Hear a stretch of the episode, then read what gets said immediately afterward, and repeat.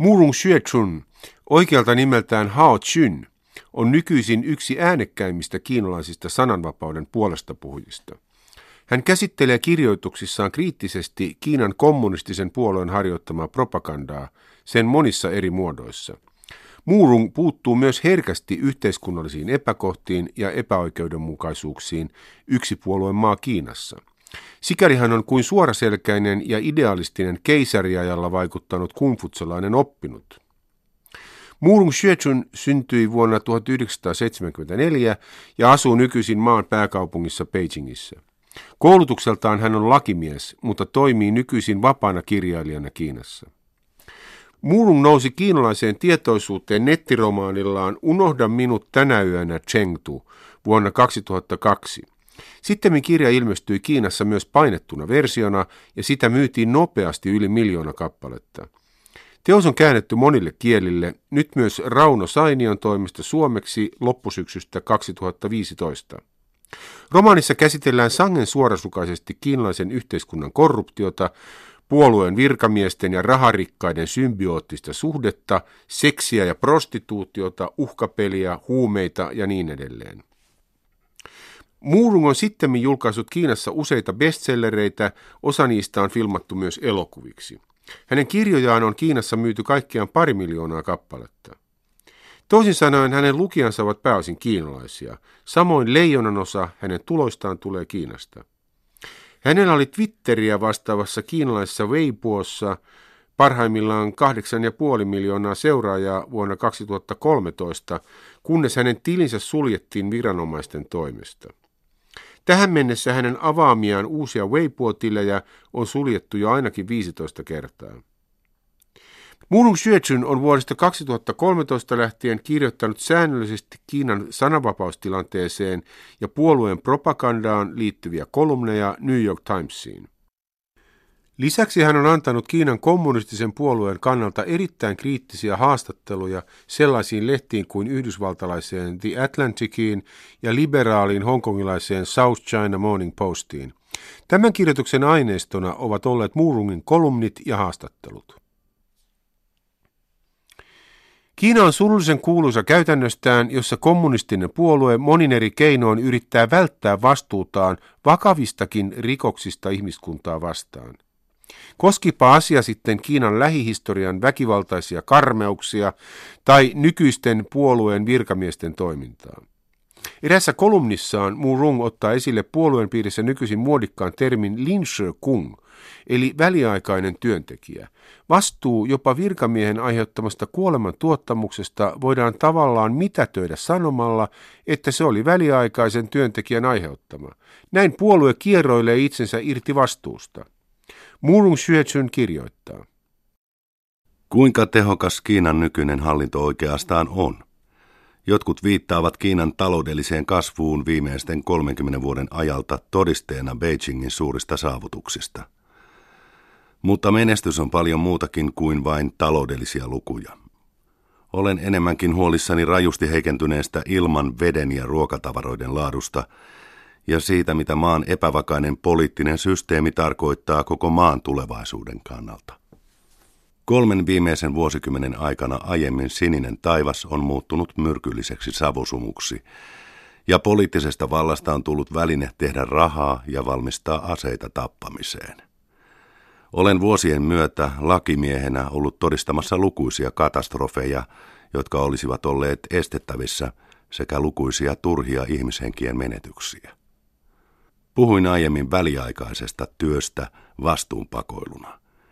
Kaikki edellä mainittu on seurausta tuollaisesta väliaikaisesta hallitsemisesta ja sen aiheuttamat tuhot ovat pysyviä. Silti kukaan ei ota vastuuta näistä epäonnistumisista, sillä viime kädessä maatahan hallitsevat vain väliaikaiset työntekijät. Murung on kirjoittanut viime vuosina monien muiden aiheiden ohella myös Kiinan kommunistisen puolueen harjoittamista mustamaalauskampanjoista, jotka ovat useimmiten kohdistuneet yksipuoluejärjestelmää kritisoiviin toisin ajattelijoihin, niihin, jotka vielä uskaltavat avata suunsa. Myös Murung on joutunut mustamaalauksen kohteeksi syksyllä 2014. Tällaiset kampanjat ovat lisääntyneet selvästi uuden puoluejohtaja Xi Jinpingin valtakaudella. Kommunistisen puolueen laatimaa vääristelevää artikkelisarjaa nimeltä Murung Xuechunin mennyt ja nykyinen elämä levitettiin laajasti Kiinan sosiaalisessa mediassa syyskuussa 2014. Kymmenosaisessa artikkelisarjassa Murung kuvattiin Kiinan kommunistisen puolueen kriitikoksi, vaimonhakkaajaksi ja rahanahneeksi hurskastelijaksi. Murung itse on kommentoinut tapahtumia seuraavasti. Artikkelien valheet ulottuivat lapsuusaikoihini. Olin kuulemma ollut rikollinen jo silloin ja minut oli erotettu monesta koulusta. He syyttivät minua pikkutyttöjen seksuaalisesta häirinnästä. Ja aikuisena he väittivät, olen ollut säännöllinen prostituoitujen palvelujen käyttäjä. He väittivät myös, että minulla oli ollut lukuisia avioliiton ulkopuolisia suhteita ja että pettämiseni ajoivat minut lopulta mukiloimaan vaimoani. He väittivät kirjoituksissaan jopa, että olin suunnitellut pommin räjäyttämistä Beijingin lentokentällä. Aluksi vain nauroin näille herjauksille. Mutta kun nuo valheet levisivät yhä laajemmalle netissä, homma alkoi äkkiä tuntua vakavalta. Arvostan mainettani. Juuri tällä tavalla Kiinan kommunistinen puolue on tuhonnut lukemattomien viattomien ihmisten hyvän maineen. Mustamaalauksen harjoittajat tietävät oikein hyvin, että kun samoja valheita toistetaan yhä uudestaan, niistä tulee yleisesti hyväksyttyjä totuuksia. Palasin viikko sitten työmatkalta Beijingistä. Katselin useana iltana sikäläisten TV-kanavien ohjelmatarjontaa hotellihuoneessani. Kiinan television ohjelmatarjonta on sävyltään enimmäkseen hyvin nationalistista ja Kiinan kommunistista puoluetta ylistävää, vaikka puolueella ei enää pitkään aikaan ole ollut mitään tekemistä sosialismin saati kommunismin kanssa. Kiina on nykyisin oikeistodiktatuuri. Ja puoluejohtaja Xi Jinping on jatkuvasti esillä hieman samaan tapaan kuin Mao Tse-tung aikanaan.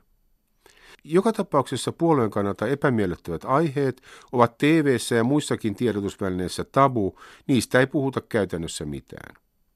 Sen sijaan ihmisille tarjotaan viihdettä, tietokilpailuja, parinetsintäohjelmia, urheilua ja musiikkiohjelmia, kuten länsimaillakin, siis leipää ja sirkushuveja. Yksi ohjelmatyyppi kuitenkin pistää ohjelmatarjonnassa silmään, Japanin vastaiset ohjelmat. Niitä tulee monelta kanavalta joka ilta, ja aiheena on poikkeuksetta Kiina-Japani sota vuosina 1937-45.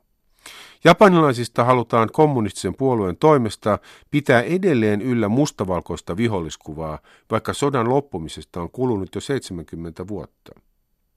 Mung Xuechun on kiinnittänyt huomiota tähän samaan asiaan. Hän kuvailee muun muassa sitä, kuinka veri näissä ohjelmissa lentää näyttävästi, kun kiinalainen sankarisotilas keihästää japanilaispirun, kiinaksi Röben Kuitsi.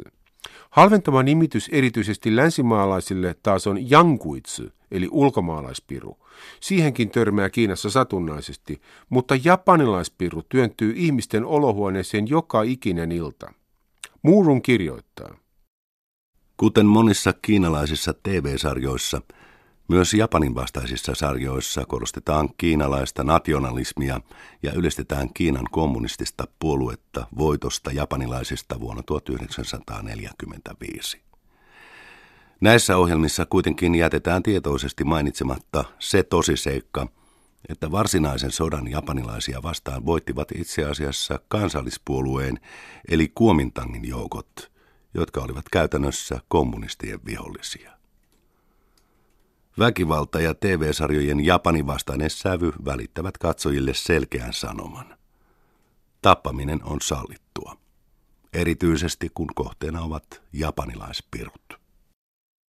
Kysymys kuuluukin, miksi Kiinan kommunistinen puolue haluaa yhä 70 vuotta sodan loppumisesta pitää yllä tuollaista viholliskuvaa. Luultavimmin nationalistisista syistä – Ulkoisen vihollisen pelko on tietysti myös yksi tapa hallita oman maan kansalaisia, kaikkialla maailmassa, nyt ja menneisyydessä.